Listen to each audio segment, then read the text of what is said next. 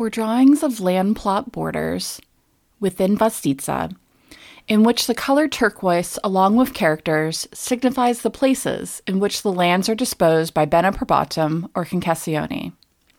Green signifies vineyards, and red is for land which remains public if rented uncultivated, which can be seen with distinction in the following drawings of this cadaster, using the characters in the records which correspond to the characters notated in the drawing. This is from the Venetian Cadaster of Vostitsa, published by Dokos and Panagopoulos in 1993, page 42.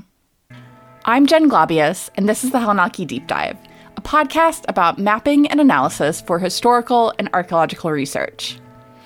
In this episode, I'll discuss the spatial data for Vostitsa in the three time periods that we're looking at, and also look at other spatial data that will also be used in the various analyses yet to come.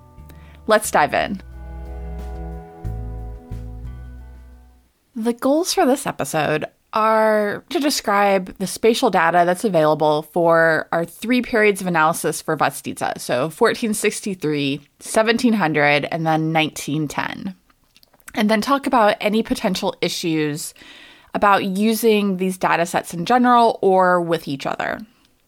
The other goal is to briefly discuss other data that could be incorporated. So we're going to start with the middle time period, the 1700 Venetian cadasters, because that is the most detailed spatial data that we have.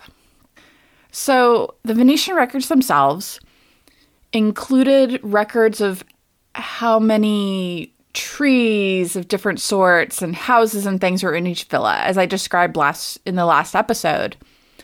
But each villa also included at least one map that showed individual plots of property and then was linked to information about how that land was owned and how much land it was in three measurement systems, four if it was a vineyard, and the name of the owner itself. So there's a ton of information that is there, including spatial information. But this is a lot, a lot, a lot of information. And to really truly use it means that each map would need to be digitized and then georeferenced into its correct place. So it would have been a gigantic jigsaw puzzle that's really difficult. And it's something I was looking at doing for my MA thesis when my advisor, Jack Davis, learned that there was a map of the territory of Vostitsa also dating to 1700, so the same year as the cadastral records.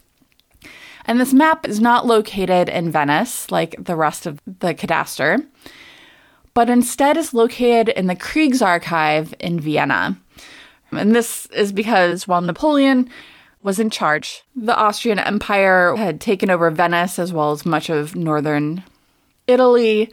And while there, they decided to scoop up some interesting maps. And so that's why you have a bunch of Venetian maps in Austria. Anyway, so this map of Vostitsa is located in Vienna, and through my advisor, I was able to get access to it and digitized it. It shows all of the villas in the Venetian cadaster, so it shows that information. In addition to the villa boundaries, it also shows locations of different places. So, most of the places that are mentioned in the cadastral records, plus some things that are called like Paleo Castro, so old castle, things like that. Some locations of bridges and the rivers. So, it has a lot of information. To use it properly, it needs to be georeferenced into the actual modern location. So, for my thesis, I had a hard time doing this, but afterwards, I was able to place it so it fits on modern satellite imagery.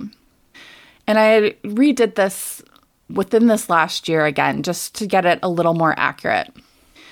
But as you might expect for a map from 1700, it does not fit exactly onto the modern coastline, especially. And it's difficult to match it up exactly because the landmarks for matching to the modern are mostly villages and they kind of fit, but doesn't exactly due to the fact that we're trying to match up modern satellite imagery with a map that was created by really good cartographers from 1700, but who had less information than we have with satellite imagery. So it doesn't quite fit.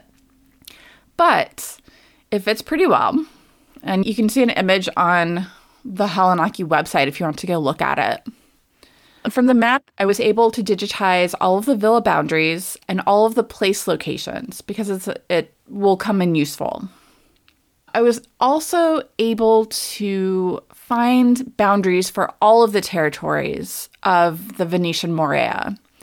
There's a layer on Wikimedia Commons, the Regno di Morea SVG file, which was based on information from the 1985 book Population and Settlements in the Peloponnese, 13th through 18th centuries, which is by Panagiotopoulos, and it's from page 165. So I was able to modify modern areas of Greece into to fit the Venetian territory boundaries, and then fix especially the area for Vostitsa because that didn't match up. And i wanted it to match up with the the 1700 map of the territory of Vostitsa. And so i was able to do that. This is a lot of information. We have information about the villas. We have polygons of the villas. We have boundaries for the other territories so there can be comparisons from territory to territory as much information as there is for that. And we also have locations so points for different place names. You'll see why this is important for the next two time periods.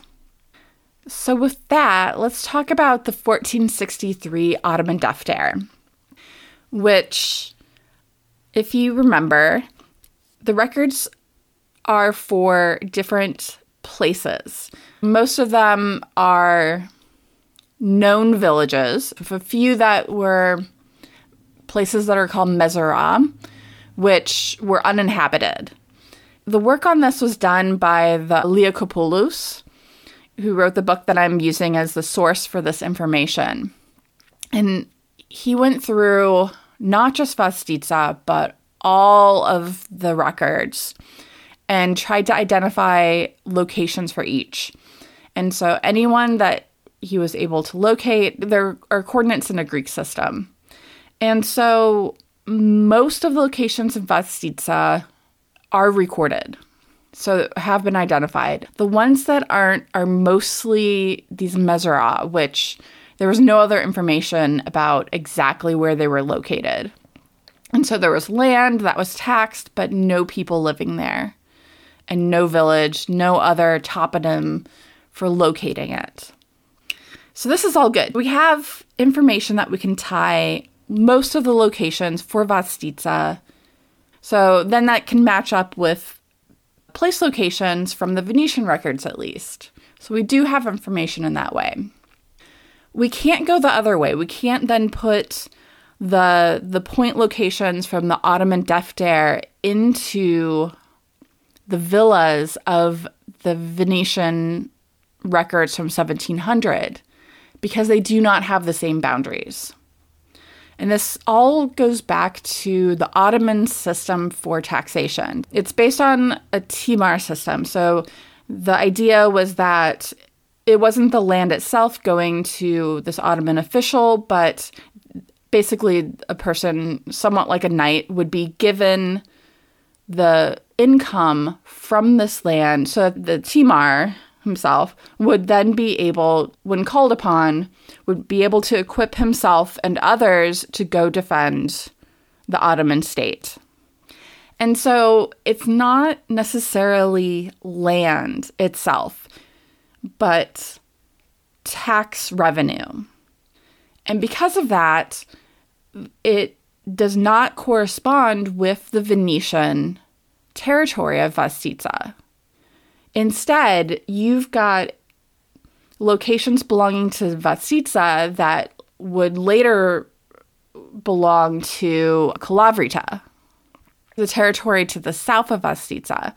And the other way around as well. There are locations within the Kalavrita portion of the Ottoman Defter that are definitely within the Venetian territory of Vostitsa.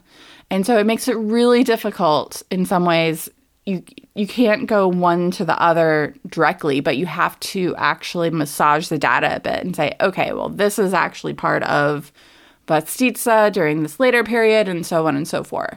So it can be done, but it is not straightforward in any way, shape, or form. Plus, there are locations that were not findable. Those toponyms, those names of those places just did not exist. Liakopoulos went through so many different sources. He did a really excellent job with that.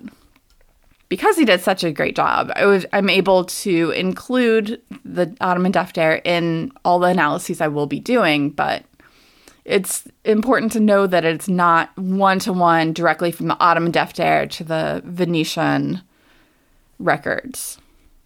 All right, let's turn now to the population and agricultural censuses from around 1910 from the modern Greek state.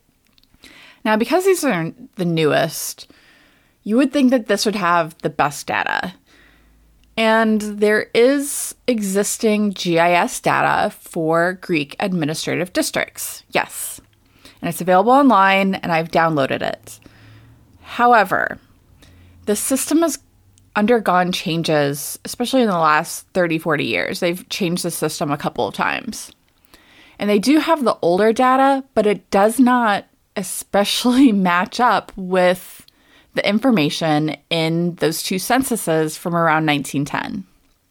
So the easiest thing to do again was to use place names. So record the point locations that correspond with places named in those records.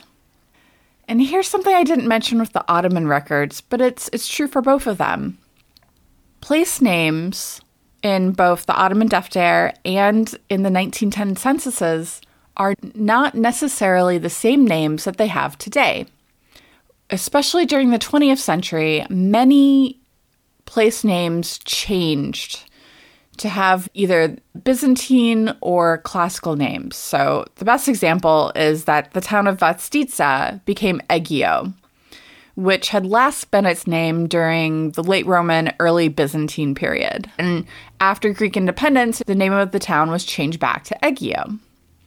So luckily, there is a database on a website, which I'll include the link in the show notes, the website is for the Institute for Neo Hellenic Research, and the database is Name Changes of Settlements in Greece. And it's really, really good. It helped a lot for matching up.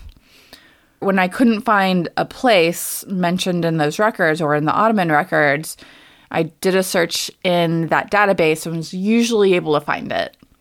Some places I couldn't find that way, but I also have an atlas from the 1950s and that got me the rest of the way. It was super, super useful. Because I have point locations for all three time periods, that's going to be the primary way that I actually compare and analyze data from the three time periods. So let's turn to other spatial data that we have.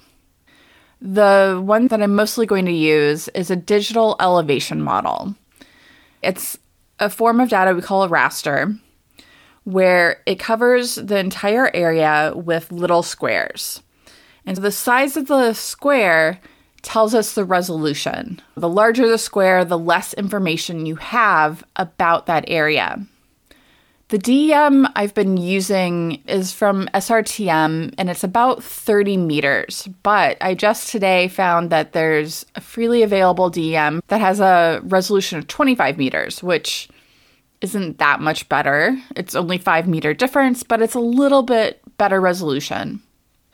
And so I'm going to see about possibly using that 25 meter DEM. So elevation itself can be information can be interesting information that you can compare village locations like what elevation are they found at is there a difference there and we'll talk about that especially with population because there's a theory about population zones by time period. But the DEM can also be used to create other useful layers for analysis. We can look at the slopes. How steep is the landscape or gentle throughout the area, and especially surrounding the different locations? Because that should correlate with the types of crops you can also calculate aspect, which direction a piece of land is pointing. Is it north facing, east facing, south facing, west facing? You have information about that, which can be informational. You can do other types of analysis, like to look at the ruggedness of an area. Just get some information about what the terrain is like. We can look at other information as well, as long as we can tie it into the spatial locations. So, with that, what we're going to look at in the next episode is start lo- looking at the analysis by looking at those environmental factors. So, thinking about the terrain and information about that for the locations we have in all of the three time periods. For endnotes, the the mapping program I use is QGIS, which is open source and freely available. It takes a little bit of information to know how to use it, but it's a super powerful GIS software. For the Ottoman records, I'm using, of course, Liakopoulos' 2019 book, The Early Ottoman Peloponnese, which translates all of the information, basically has it into a table, and gives locations of all the places he was able to identify, which is great. For the Venetian period, there's Dokos and Panagopoulos, 1993, the Venetian cadaster of Vostitsa. Well, the records themselves are in the Venetian dialect of Italian, all the commentary is in Greek. For the modern Greek records, the Hellenic Statistical Service has a great website, and their digital library includes all of the agricultural and population censuses that I'm using. You can download them as PDFs. They are not searchable PDFs, but they're available and you can download them and look at this information. Email questions or comments to deepdive at helonaki.com or ask them on the Helonaki Deep Dive Facebook page. Show notes with links to resources mentioned in this episode will be available at helonaki.com. That's H E L O N A K I dot com. You can also find ways to support the show, now including merch such as t shirts, mugs, and stickers with the Helonaki Deep Dive logo at helonaki.com slash support. My thanks to Patreon supporters at the geospatial analyst level. Leah Varel, and Janice and Jerry Farrell. Your support keeps the Helonaki Deep Dive going. The Helonaki Deep Dive is written and produced by me, Jen Globius of the Helonaki. The theme music is Deep Ocean Instrumental by Dan O of danosongs.com. Additional sounds from zapsplat.com. Thanks for listening.